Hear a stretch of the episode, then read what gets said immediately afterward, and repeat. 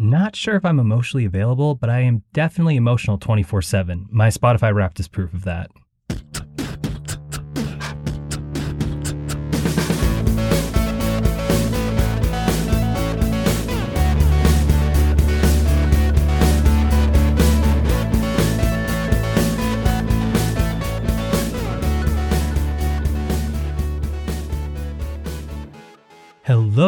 LGBTQTs, and welcome back to another episode of A Jaded Gay. I'm Rob Lovelace, and today I am a jaded gay just because I am feeling the weight of the world, metaphorically, of course. I don't know, there's just been a lot going on, a lot of stressors all popping up at once you know, I've kind of alluded to this in some past episodes, but I feel like there's a lot of transition going on right now. And I think I'm kind of getting to the peak of that where, you know, some action is going to be taken soon. But in the interim, I just feel very up in the air with things and I feel the stress of that. And I haven't been sleeping great. I've just been a little bit more worried than I'd like to be. So I'm trying to just kind of go with the flow, be mindful of my breathing, and try to let everything pan out. But for the moment, yeah, a little stressed, a little jaded. But here we are, the last day of January. We survived the first month of 2023, one down, 11 to go, and hopefully this year is off to a better start for you all compared to me. Anyway, you know, we wrapped up last year with an episode on making closure and then kicked off the new year with an episode on accepting kindness. And I kind of did those topics to help us cleanse the palate and hit the reset button so we can pursue healthy dates this year.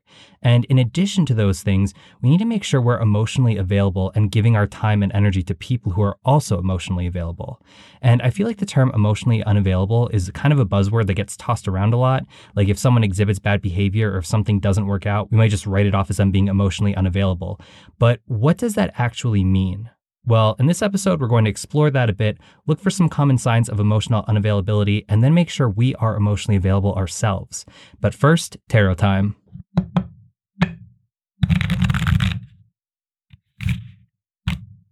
So, the card for this episode is the Seven of Wands.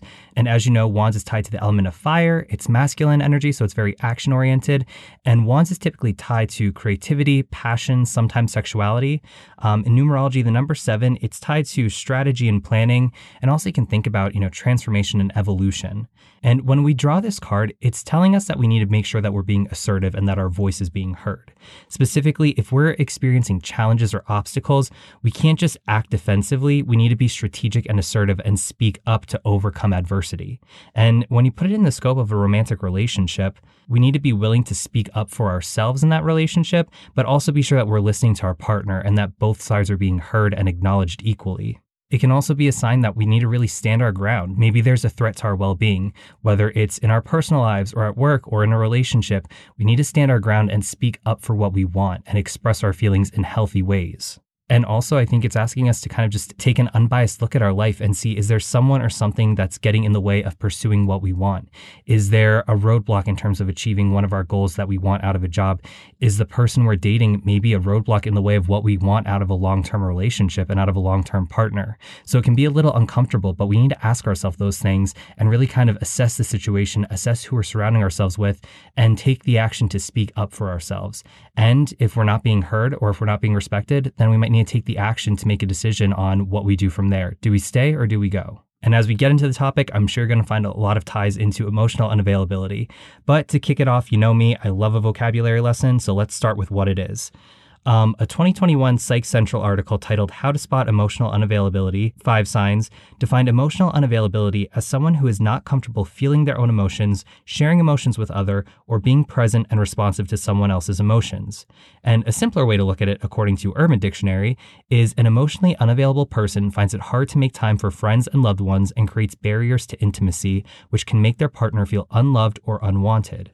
Now, that same Psych Central article says that the cause of being emotionally unavailable is specific to each person, but three common factors causing this are insecure attachment styles, personality disorders, or childhood trauma. And I'm sure your ears perked up at childhood trauma, and we'll get to it. Now, out of those three factors, there's been quite a bit of research focused on attachment styles and emotional unavailability. And you'll remember last year we had the episode on understanding attachment styles, so you might want to go back and give that one another listen after this. Um, I'm not going to go deep into the topic of attachment styles in this episode, but as a refresher, there are four observable attachment types. There is secure attachment, which has low anxiety and low avoidance, which means that they're not very anxious being attached to somebody and they're not very likely to avoid the situation. Then there's anxious preoccupied, which is high anxiety but low avoidance. dismissive avoidant, meaning low anxiety and high avoidance, and fearful avoidant, which means high anxiety and high avoidance. Now, the Psych Central article states that children who are denied affection and emotional support from their caregivers will typically repeat this pattern in their adult relationships. And they may be more likely to develop an avoidant attachment type, which means they'll be more independent both physically and emotionally, and have a harder time getting intimate with others or relying on them. Additionally, attachment wounds developed in childhood, such as a history of being abandoned, ridiculed, or neglected, can also lead to emotional unavailability. So then in adulthood, they're emotionally distant as a form of self protection. Basically, if they don't have to feel emotions, then they don't have to feel pain. And they're not going to want to feel too close to someone so they don't have to be vulnerable with their feelings because being vulnerable runs the risk of being hurt. Now, another factor beyond attachment styles that can cause someone to be emotionally unavailable is having an avoidant personality disorder. Now, this disorder is characterized by a long standing pattern of restraint and avoidance in situations that are social or involving completion and achievement and occurs in approximately 1.5 to 2.5% of the population. So basically, people with this condition may not feel anxious, but rely on angst due to a habitual belief that it helps you avoid catastrophe. Now, it's important to note that this is not the same thing as being shy or having social anxiety, although social anxiety and avoidant personality disorder do share a few similarities. And it also doesn't mean that someone is antisocial. A big differentiator is that avoidant personality disorder goes beyond social interactions. It also includes the fear of being judged harshly, which can affect someone's productivity and life success. So, with an avoidant personality disorder, you might feel so concerned that others will notice what you consider your flaws or inadequacies that you may not feel safe or relaxed in their company. And someone who has this may think, if I don't try, then I won't fail. And I'm going to read these symptoms, which are directly from the Psych Central article. If you have avoidant personality disorder, your symptoms might include avoiding social situations or hold back when you can't steer clear of them, considering yourself inferior to others, or being very sensitive to judgment and negative feedback.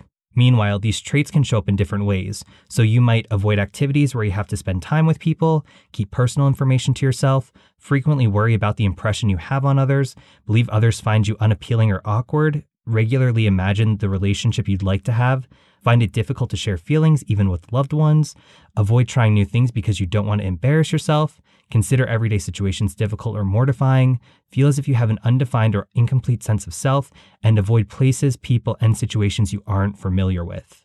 Additionally, a 2019 Talkspace article notes that there is a gender stereotype of the typical emotionally unavailable man.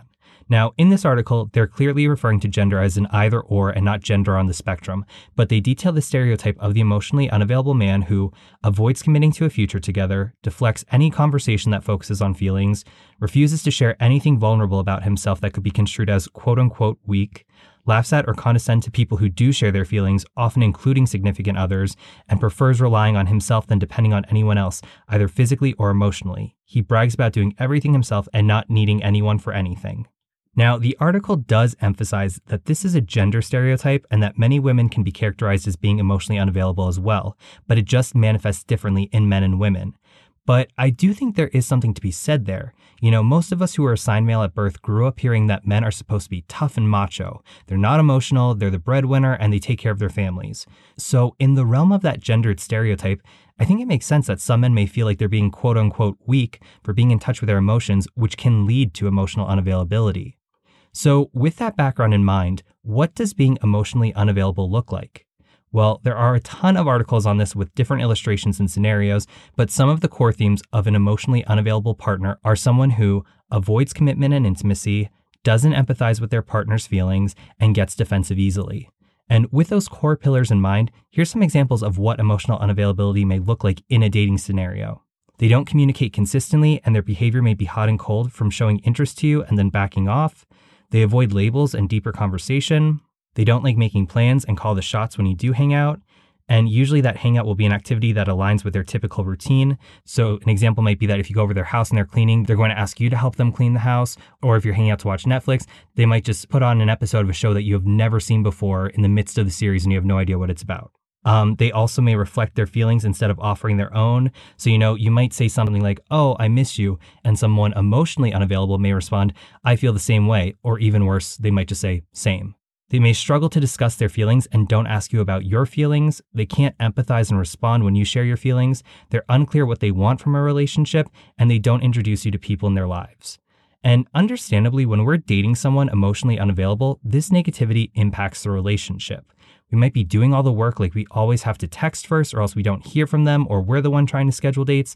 And from being kept at an arm's distance, or like we're being judged and rejected, we start to feel insecure and misunderstood.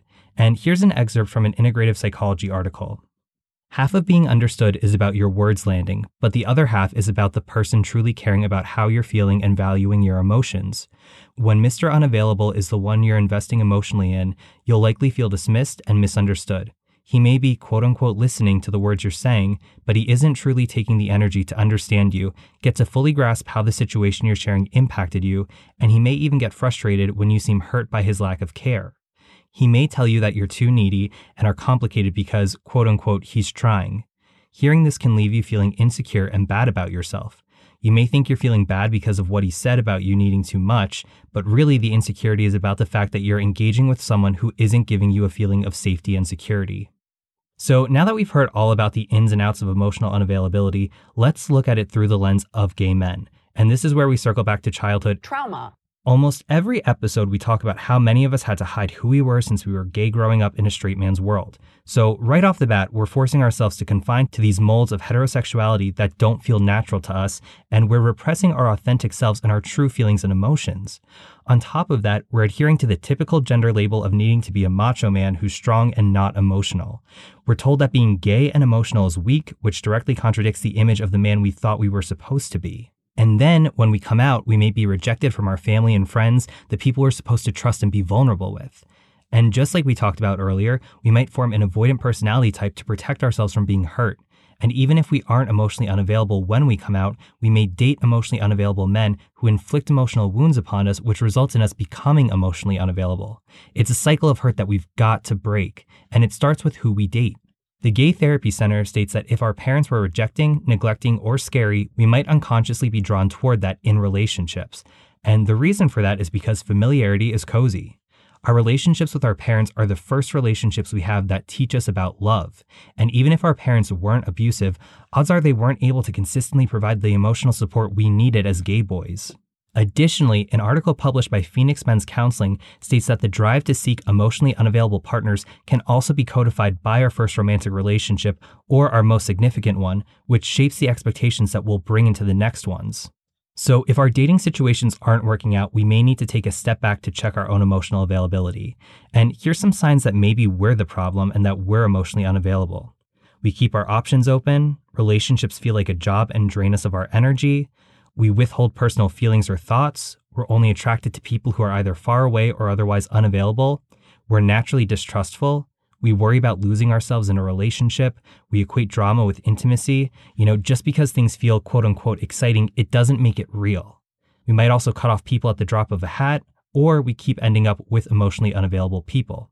Additionally, looking at it in the lens of gay men, in 2016, Zachary Zane published an article in Pride titled 14 Signs You're an Emotionally Unavailable Gay Man. So let's go through that list. Number one, you're on Grindr nonstop. Here's a quote If you're on Grindr nonstop, you're not looking for a boyfriend, you're looking for sex. There's nothing wrong with that, but don't delude yourself into thinking that you're trying really hard to meet available and dateable guys because you're on Grindr 24 7. Number two, you nitpick every guy. You know, I think we kind of talked about this in the Manifesting Mr. Right episode. We need to differentiate between major problems like them being an alcoholic or being a partier or not wanting what we want out of a relationship versus easier issues you can work on together, like, you know, coordinating schedules or, you know, the article itself used an example of him having stubble that hurts your face when you kiss or something. Like, just get him to shave a little bit more instead of nitpicking him. Number three, you blame the city and small dating pool. And I've been attacked, shots fired, Zachary Zane, and have you ever visited Pittsburgh? Uh, number four, you hit it and quit it. Zane explains that there's nothing wrong with casual sex, but claims if you're constantly sleeping with guys and then never seeing them again, that's actually a defense mechanism you use to not get close to them. Number five, you're still dealing with internalized homophobia. Number six, you're stuck on a past love. Number seven, you think nothing is ever your fault. Number eight, you think every ruined relationship is your fault. Number nine, you're playing hard to get. And here's what Zane has to say about this. When you're playing hard to get, you're behaving both dishonestly and immaturely. Playing hard to get doesn't allow for a relationship to grow. It doesn't allow for you to be emotionally honest. It just coaxes someone into liking you for all the wrong reasons. Number 10, you're looking for someone who doesn't exist, aka Prince Charming. Number 11, you don't give men a chance. Number 12, you're too focused or stressed about other life factors. Number 13, you crave chaos but conflate it with excitement, which we already kind of talked about that. And number 14, you never allow yourself to be vulnerable. So, after hearing all this, maybe we realize we are emotionally unavailable or have a pattern of dating emotionally unavailable men. So, what's next? Well, if we are emotionally unavailable, here's what we need to do according to choosingtherapy.com. Get mindful of your emotional experience. Noticing what you're feeling, allowing emotions to show up, and accepting their presence without judgment are important steps in becoming emotionally available. If needed, look up feelings related words online or do some personal exploration around what certain emotions feel like for you. Identify the causes of emotional unavailability. While it's not always possible to know the exact causes of emotional unavailability, it's helpful if you can identify them, as this allows for self validation, processing, and reflection, which can make you more emotionally available down the line. Practice opening up. Once you're able to identify what you're feeling, try sharing this with others to demonstrate to yourself that opening up isn't necessarily dangerous. You can practice this gradually, starting by sharing wanted or positive emotions and work up to the heavier, less desirable ones. Or perhaps share with a trusted family member before moving on to sharing with your partner. Talk to trusted people about emotions. Having conversations with trusted people about emotions may also help increase emotional availability, as it makes talking about emotions more comfortable.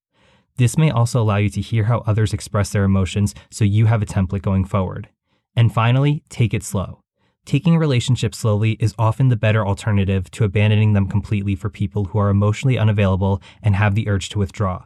Going slowly allows for the gradual learning that emotional vulnerability and intimacy are safe and can continue to be practiced. And, shocker, but therapy can also help with this. But in addition to all that, it's also crucial that we spend time with people in healthy relationships and detach ourselves from unhealthy relationships. If we are trying to become more emotionally available but are wasting our time dating men who are emotionally unavailable, then we're not helping ourselves. And if we find ourselves in a situation where we are dating someone emotionally unavailable, we should start off by bringing up our concerns, describing their behaviors factually, and reflecting how they make us feel. And maybe we can ask if there's anything they need from us or anything we can do to support them in being more emotionally available. But realistically, we can't expect people to change. So I think the big thing here is you're going to have to evaluate the dating scenario and be honest with yourself and seeing if this is someone who is actually meeting your needs. And it may be in your best interest to break up and work on your own emotional availability so you can find the relationship you want with someone who is emotionally available. And obviously, that could be a tough thing to do, easier said than done but I thought this was a really important quote from the Gay Therapy Center. Dating a mean guy is one of the worst things you can do for your mental health and self esteem. It takes a long time to get over loving a critical, emotionally unavailable man who doesn't apologize for hurting you.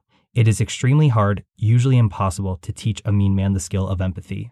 And you know, when I was putting these show notes together, I, I was really in the feels. You know, I was getting a little anxious actually because reading through a lot of these signs, I could relate it to a lot of people I've dated. And when I say date, I mean like gone on a date or talked to briefly, not necessarily, you know, long term dates, although there are little signs in there too.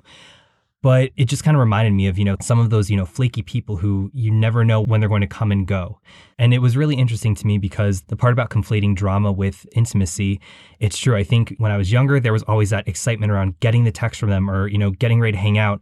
You know, I'd get the butterflies. But butterflies aren't necessarily a good thing. And I think we've talked about that before. I mean, sure, at the beginning, you're going to feel that you're going to get that excitement, but I think the excitement changes as you go on in a relationship and get to know somebody where you're still excited to see that person, but it's not necessarily as much of, you know, a physical reaction. I think when you're constantly getting those butterflies or your heart's racing over a text or, you know, somebody showing up, I think that may be a sign that you know, it, there's a little bit of a chase there, maybe that we're we're not sure when they're going to come around. So when we get that text from them, or when they do show up, we get anxious, but we confuse that anxiety with excitement. And I think there's something to be said that there's a calmer sense of excitement you feel with consistency when somebody is consistently showing up, when they're consistently communicating with you. And tying it to the tarot, I think it's really obvious. You know, the Seven of Wands is telling us that we need to speak up and be assertive for what we want. And that directly ties to our relationships. If our needs aren't being met, if we have somebody who's not showing up consistently, we need to speak up. You know, like we talked about earlier, maybe it is just starting off by bringing it up, expressing some concerns, seeing if there's anything we can do for our partner to help them or support them. But if at the end of the day they continue to be inconsistent and they're unwilling to change and they're not taking our feelings into account, then we might need to take that masculine energy within wands that we see and make a decision. Maybe it's time for us to go. And while that can be really scary, I think it's the most important thing we can do because, like that quote said, dating somebody emotionally unavailable is the worst thing we can do for our mental health. And while it may hurt in that moment, making that decision and leaving that person, ultimately, I think it's better to be hurt momentarily than to continue to be hurt day in and day out by somebody who's inconsistent and not putting your feelings forward, who's dragging you along. And then when that does eventually end, you've become emotionally unavailable yourself because you've been feeling rejected or kept at arm's distance, that you're afraid to open up and be vulnerable. So now you've become emotionally unavailable yourself and you can't even find a way to form that relationship you had hoped for because just being open with somebody feels too uncomfortable for you. So we've got to put ourselves first and be a little selfish in that regard.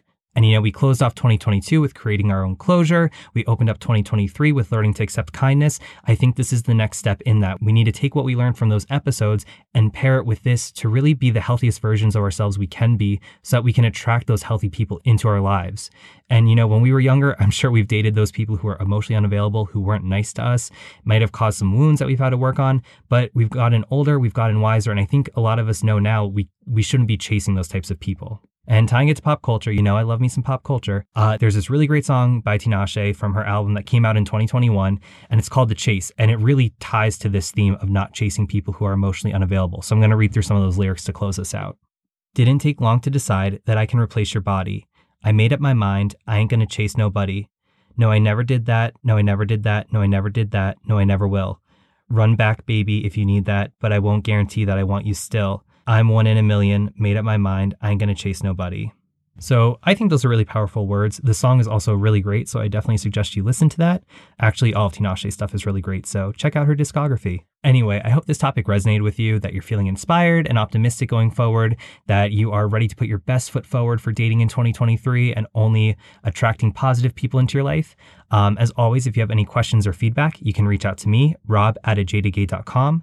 You can connect with the podcast on Instagram, TikTok, YouTube, and SoundCloud at ajadedgaypod. You can also support the show, becoming a monthly sponsor on Patreon for as little as a dollar a month at ajadedgaypod. And remember, Every day's all we have, so you gotta make your own happiness. Mm, bye.